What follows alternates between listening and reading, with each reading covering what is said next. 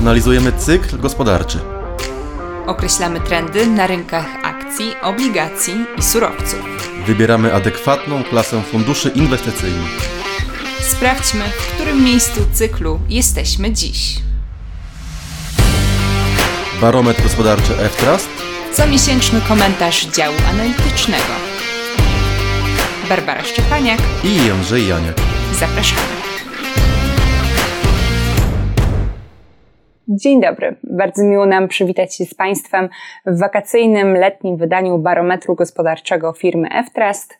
Przy mikrofonie Jędrzej Janiak. Barbara Szczepaniak.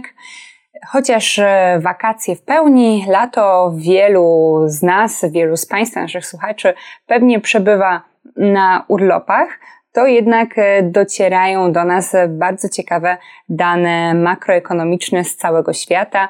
W ostatnim tygodniu pojawiły się dane e, inflacyjne, dane o PKB. Jędrzeju, co dla Ciebie było takim e, największym może zaskoczeniem, może ciekawostką, e, może któraś z tych danych wywołała uśmiech u Ciebie? Mm, No, dane są mieszane, zaskakujące. E, We Wtrast nie prognozujemy kolejnych odczytów, bardziej zależy nam na skutecznym odgadnięciu mm, kierunku zmian e, przyszłych danych.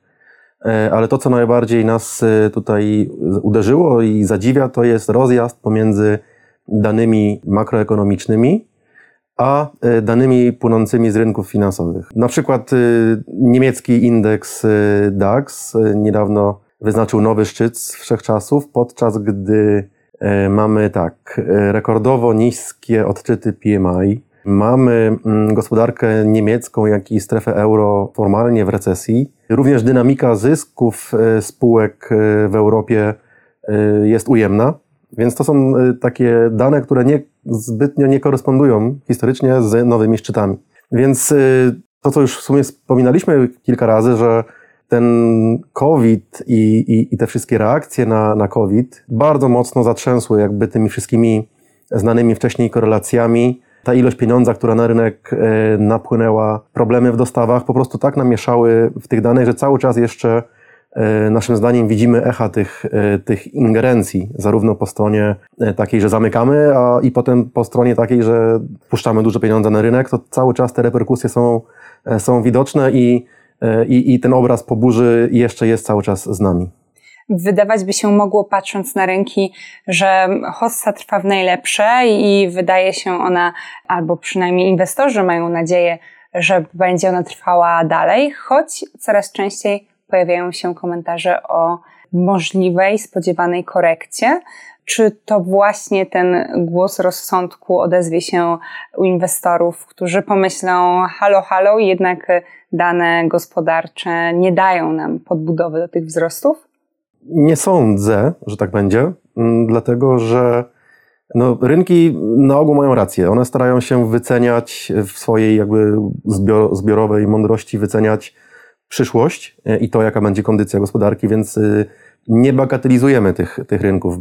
Prawdopodobnie są one o teraz o wiele bardziej skutecznym takim narzędziem prognostycznym niż, niż te wskaźniki wyprzedzające, które, które do tej pory e, stosowaliśmy. E, Więc Naszym zdaniem argumentów za korektą jest dużo i mówimy o tym od jakiegoś czasu. I, I być może któryś kolejny, jak na przykład obniżenie ratingu w Stanach, które samo z siebie historycznie no, nie powodowało jakiejś wielkiej wy- wyprzedaży, ale być może ono się dołoży do tej całej puli, która, która przeważy tą szalę, że jednak ta korekta jakaś nastąpi. Ale y, widać też y, po różnych ankietach y, takich rynkowych, że o ile inwestorzy in- indywidualni są bardziej byczo nastawieni, o tyle ci zarządzający aktywami e, zawodowo w większości są istotnie niedoważeni w kierunku akcji. Z drugiej strony trudno się im dziwić, kiedy podejmują decyzje na podstawie tych danych makroekonomicznych i, i pewnie trudno by było na różnych komitetach przekonać do podjęcia takiego ryzyka, kiedy te dane e, z kwartału na kwartał były w ostatnim czasie bardzo, e, bardzo złe.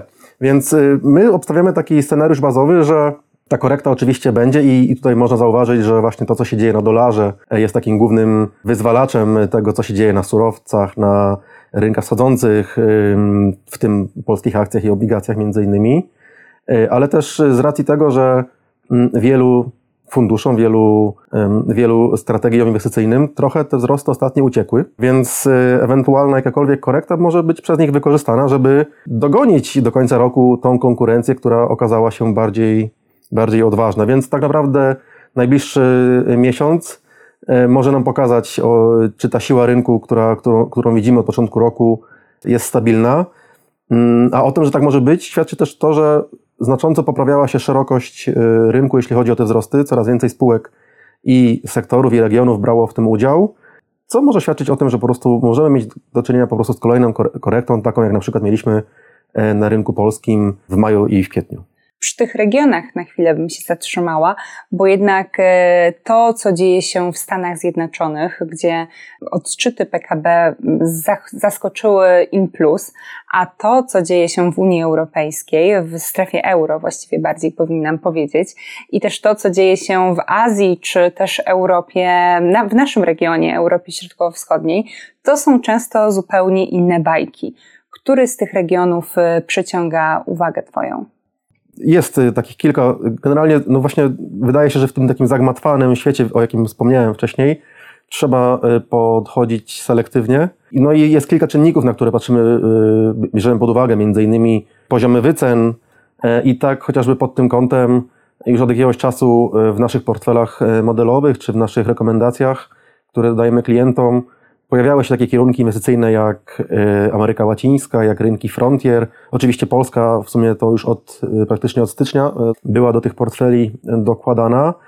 No i tutaj, bo mimo, że mówimy o, o, o naszym barometrze, który, który niejako tak wskazuje jednoznacznie jedną klasę aktywów, to z racji tego, co wspomniałaś, da się teraz zauważyć, że różne regiony świata są nieco w różnych miejscach cyklu, więc Niestety trzeba być elastycznym i, i właśnie mm, z tych krajów wschodzących, y, które wymieniłem, to są te kierunki, które obstawiamy.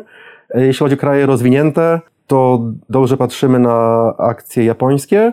No i też trudno przejść y, bokiem obok, y, obok tej rewolucji, która jest związana chociażby ze sztuczną inteligencją. I tam są głównie spółki z, z USA. I te właśnie argumenty spowodowały, wywołały te decyzje o przejściu w barometrze na stronę aktywną, bo e, choć nie akcentowaliśmy tego mocno na początku naszego barometru, to właśnie e, sierpień staje się tym miesiącem, kiedy powracamy do ćwiartki akcyjnej. Tak. E, w sumie, w sumie to jest takie połączenie barometru z, z tymi działaniami, które już czyniliśmy w naszych portfelach, czyli te akcje z naciskiem na rynki wschodzące, one były już dokładane i z racji tego przeważenia w kierunku rynków wschodzących zdecydowaliśmy się uspójnić ten, ten nasz przekaz i wskazujemy delikatnie, ale wskazujemy na ćwiartkę akcyjną, biorąc pod uwagę to, że właśnie kraje wschodzące są już w tej fazie mm, ożywienia gospodarczego. Ale nie oznacza to definitywnej rezygnacji z obligacji. Definitywnej nie, natomiast y, uważamy, że to, co się wydarzyło na rynku polskim w ostatnim roku, te, te dobre wyniki, to jest y, w dużej mierze chyba już potencjał wyczerpany i staramy się zrealizować te kilkunastoprocentowe zyski z ekspozycji na fundusze polskie o nieco dłuższym duration, natomiast zastępujemy je po trochu tymi z, z krótszego końca jako, jako to miejsce, z którego będziemy się w, w miarę postępowania tego ożywienia być może doważać e, w kierunku akcji, ale po tej stronie dłużnej y, zostajemy w części portfeli z nastawieniem na szerzej rozumiane rynki wschodzące, gdyż tam uważamy, że ten cykl polityki monetarnej powinien też jako pierwszy zaliczyć pivot i, i rzeczywiście te obniżki powinniśmy zobaczyć tam e, w pierwszej kolejności. A to powinno z czystego, z czysto matematycznego punktu widzenia wspierać e, rentowności tych rynków. Kolejną ćwiartką w barometrze są surowce. Na razie nie mówimy o nich dużo, tak samo było w poprzednich podcastach, ale czy coś się zmienia w tej kwestii? Tak, da się zauważyć, że ostatni miesiąc to jest dosyć istotny wzrost notowań ropy naftowej. Wydawało się jeszcze w tamtym tygodniu e, i na początku nawet tego, tego, czy na przełomie lipca i sierpnia, że miedź e, zaczyna jakiś e, istotny ruch wzrostowy. Natomiast to umocnienie dolara z początku sierpnia zatrzymało to, więc obserwujemy. Uważamy, że miedź, jak się mówi często, która ma doktorat z ekonomii, też powinna wejść w jakiś taki trwalszy trend wzrostowy w przypadku pojawienia się tego ożywienia gospodarczego. Także mo monitorujemy ten rynek. On też nam y, historycznie dużo mówił właśnie o kondycji y, gospodarki. Na tą chwilę tam trwałych wzrostów jeszcze, jeszcze nie widać. Często, a właściwie zawsze na koniec naszego podcastu poruszamy te czynniki niepewności. Kiedy przegląda się różne komentarze rynkowe, dwa takie obszary wybijają się tutaj na pierwszy plan, które są ze sobą ściśle powiązane. Właśnie inflacja, ona od długiego czasu, no i właśnie stopy procentowe, ona również od długiego czasu, ale już podczas Twojej wypowiedzi padło to magiczne słowo pivot. Czy jesteśmy w stanie powiedzieć, że na jesień takie odwrócenie trendu, odwrócenie narracji się pojawi i stopy procentowe pójdą w dół wraz z hamującą inflacją. Jeżeli inflacja będzie dalej hamowała prawdopodobnie w mniejszym tempie niż teraz, bo, bo łatwiej jest e, spaść z 10 na, na 4 niż e, z 4 na 2. I tak jak też mm, Fed w swoich komentarzach przedstawia, że będzie to uzależnione od danych. I tutaj jeśli chodzi o dane, no to mamy zestaw danych, który pokazuje, że, że ceny mogą dalej spadać, chociażby to wynika z tego, jak kształtują e, ceny firmy przemysłowe, czyli jakie mają ceny, które wkładają w produkcję i jakie ceny potem dają swoim klientom. I tam widzimy cały czas, że te ceny spadają. Trochę w mniejszym tempie, ale spadają. To daje nadzieję e, na dalszy spadek inflacji. Z drugiej strony, gdyby to ożywienie rzeczywiście nabrało na sile, no to możemy mieć do czynienia z brakami podażowymi po stronie surowców, chociażby kwestii e, ropy naftowej, czy też wspomnianej wcześniej miedzi. Więc tutaj te dwa scenariusze są możliwe I, i, trzeba je brać pod uwagę. Nie chcemy w tej chwili obierać takiego jasnego jednego kierunku. Naszym podstawowym scenariuszem bazowym jest to, że ta inflacja będzie jeszcze spadała, ale w nieco mniejszym, e, w mniejszym tempie. No i tutaj poziomy surowców, e, poziomy cen, jeśli chodzi o surowce, mogą dać nam pewien, pewien, pewną wskazówkę. A czy jeszcze inne e, obszary ryzyka do scenariusza korzystnego dla akcji widzicie? E, widzimy, no to też w sumie to jest e, ten, ten to ryzyko, o, o którym wspomnieliśmy wcześniej, czyli że to, że to bardzo szybkie tempo podnoszenia stóp procentowych może w końcu spowodować jakieś pęknięcia. Na tą chwilę były pewne tylko takie zarysowania, jak chociażby te problemy banków regionalnych w Stanach, Natomiast cały czas nie wiemy, czy nie pojawi się jakieś bardziej istotne ryzyko systemowe. To, że tego jeszcze nie ma, czyli że to, że te podnoszone stopy się jeszcze nie przełożyły na przykład na koniunkturę gospodarczą w Stanach, o których wspomniałaś, że, te, że ten odczyt był bardzo, bardzo dobry powyżej konsensusu rynkowego, może wynikać też z tego, że jak te stopy były na bardzo niskim poziomie, to bardzo wiele firm w Stanach wyemitowało trochę na zapas kapitału po niskiej stopie procentowej, po stałej, w postaci obligacji i co ważne, wydłużyło długość tych obligacji, które były emitowane to dało pewien taki bufor gospodarce, że, że póki co ten rosnący koszt y, finans, finansowania jeszcze nie przeszkadzał na tyle, żeby, żeby te przedsiębiorstwa istotnie spowolniły swoją, swoją dynamikę zysków. Więc y, te obligacje będą wygasały za rok czy za dwa. I jeżeli wtedy będą stopy dalej wysokie, no to możemy się spodziewać, że te problemy kiedyś w końcu nastąpią. Na razie, e, na razie widzimy, że ten bufor finansowania póki co spowodował, że tego hard landing y, nie było. Póki co mamy do czynienia z, z tak naprawdę z omijaniem tej, tej recesji w Stanach i to dosyć szerokim łukiem. Miejmy nadzieję, że tak pozostanie w takim razie. I z nadzieją, acz również dozą ostrożności spoglądamy na to, co wydarzy się w najbliższych miesiącach na indeksach akcyjnych, choć nie tylko.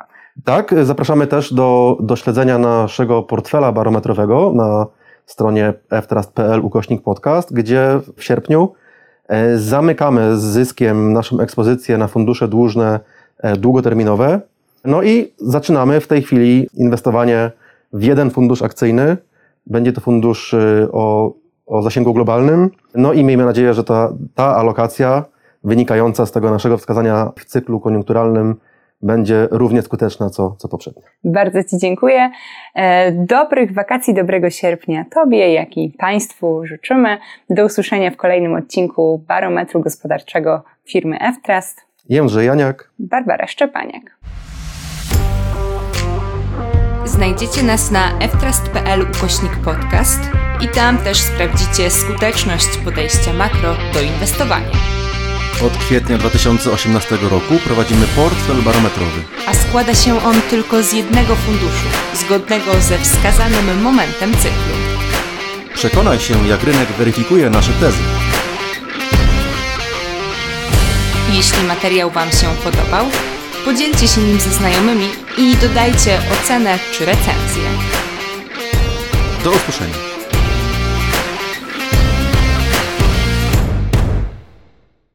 Niniejszy materiał ma charakter edukacyjny, informacyjny i reklamowy oraz nie może być podstawą do samodzielnych decyzji inwestycyjnych. Nie stanowi on oferty w rozumieniu kodeksu cywilnego, usługi doradztwa inwestycyjnego ani rekomendacji inwestycyjnej. FTRAS SA informuje, że z każdą decyzją inwestycyjną wiąże się ryzyko. Fundusze nie gwarantują realizacji założonego celu inwestycyjnego ani uzyskania określonego wyniku inwestycyjnego. Szczegółowy opis czynników ryzyka znajduje się w odpowiednim dla danego funduszu prospekcie informacyjnym oraz kluczowych informacjach dla inwestorów.